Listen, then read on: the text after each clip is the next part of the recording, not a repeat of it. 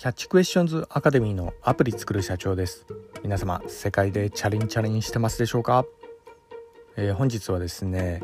えー、コロナ社会で消える仕事というようなところについてお話の方させていただきたいと思います。えー、私のこちらの番組では iPhone アプリを世界で売るための戦略というようなところでビジネスに関するお話などをさせていただいております。えー、主に YouTube の方で配信させていただいておりまして、 YouTube の方ではですね iPhone アプリの作り方、ラズベリーパイによるリモートサーバーの構築方法、仮想通貨のマイニングなど、えー、ちょっと専門的なお話などをさせていただいております。えこういったお話がお好みというような方いらっしゃいましたら YouTube の説明欄の方ですね、そこにあの番組リスト別に ユーアールエル 貼ってありますので、そちらよろしくお願いいたします。キャッチクエスチョンズまたはアプリ作る社長で検索していただくと出てくるかと思います。ではですね、えー、コロナ社会で消える仕事というようなところで、まあ、あのコロナがですねだいよん波、日本で日本というかあの世界でねもう一回こうぶり返そうというようなところがあり、まあ、デルタ株ですよね。インドの株が変異株がまた少しこう流行するんじゃないかみたいな、そんなような憶測がこう出てる昨今ではありますが、あの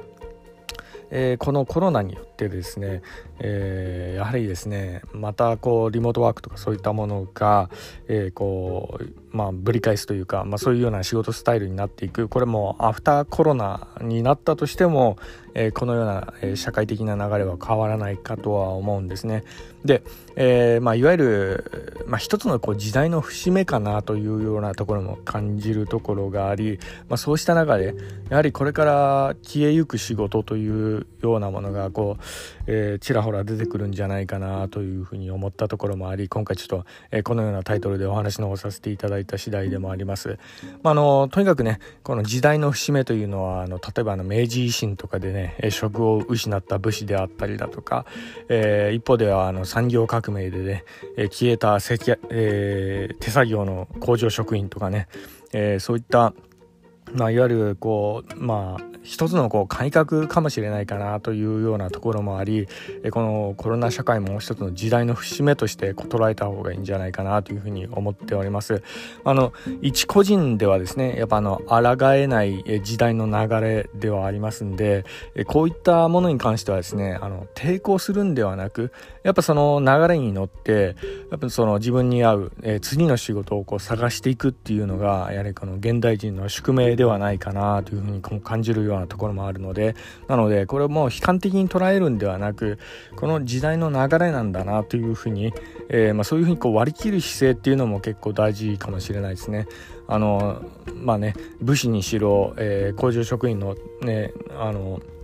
手作業の工場職員にしろ、やっぱりその次の流れっていうのは必ずあるとは思うので、そこでこう新しく生まれてくる仕事だとかそういったものにこう着目して、えーまあ、それをこうなりわいにしていくというような姿勢、こういったことがまあこれからの時代求められることなんじゃないかなというふうに思っております。でえー、早速こう本題の、えー、コロナ社会で消える仕事じゃあ何なのかというようなところについて、えー、お答えさせていただくとですね、えー、これはもうズバリ、えー、対面で、えー、何かしなければいけないような仕事の類だと思いますね。で、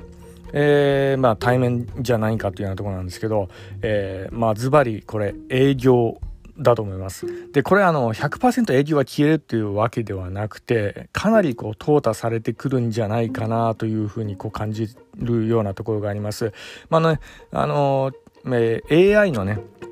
将来を考えた時 エーアイ にこう取られる仕事としてあ取られない仕事として、えーまあのまあ、有力視されていた、えー、職種ではあるんですが、えー、ただですね、えー、このリモート環境が求められるこの、えー、昨今、えー、これあの対面であの人と話したりするような類の仕事っていうのは、えー、そんなにこうね必要性がなくなるというか、えー、頭数はそんなにいらなくなってくるんじゃないかなというふうにこう考えています。まあ、あのもちろんあの絶滅こそはしないとは思うんですが、えー、こう大部分ね人海戦術で人と会いに行くような訪問対応の、えー、類の仕事ですよね。こういったものはですねどんどん削られていくような感じがしてならないところもあります。リモート で, でパッとこう行けるような、そういうようなスタイルになったんであれば、そんなに人数いらなくなってくるとは思うんですよね。なのであの営業自体はですね、やはりあの人と人のつながりを営むこう仕事ではあるので、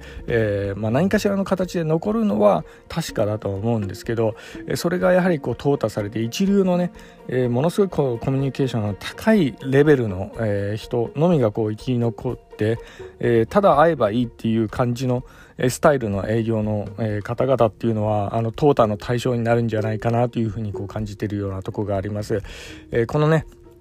えー、コロナ社会でこうやっぱりリモートでもこう簡単に顧客と話せるっていうようなところ、えー、これこういったものを経営層が知ってしまったっていうような、えー、ところもあれば、おそらくですねここをこう改革に乗り出さざるを得なくなってくるんじゃないかなというふうにこう感じているようなところがあります。この声はですね実はね、えー、医療業界であったり不動産、アパレル、小売など、まあ、そういった業界でこう多々寄せられている意見でもありますんでね、えー、なので、えー、ここは、えーまあ、何かしらのこう改革の対象になるんじゃないかなというふうにこう考えております。でえー、まああのかねてよりね、 エーアイ 技術によってこう消えゆく仕事っていうのはあの結構あのトップテン化とか執行したりして、今インターネットとかで情報が結構出回ってたりもしますけど、あの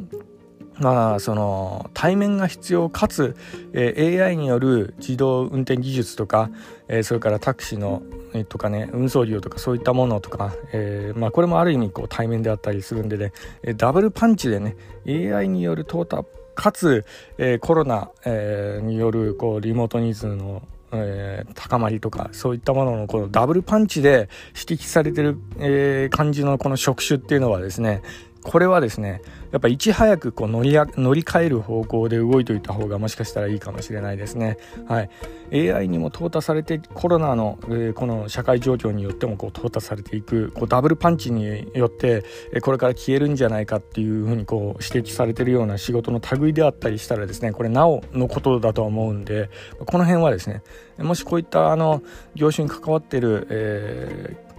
まあ、あの方とかね、もしかしたらあの番組聞いていらっしゃる方いらっしゃるかもしれないですけど、えー、ただですねいち早くこう行動しておくっていうのが結構大事だったりするようなところがあるんで、まあ、このようにこう番組にこうまとめさせていただいた次第でもあります。はい、まあ、あのその点ねこの アイティー エンジニア、これはですねこれからもあのニーズはこう高まってくると思うんですね。えーまあ、あのリモートにしろそのインフラの構築にね結構 アイティー エンジニアは必要だったりはしますんでね、ただあのこの アイティー エンジニアもね競争は激しくなってくるとは思います。それはですね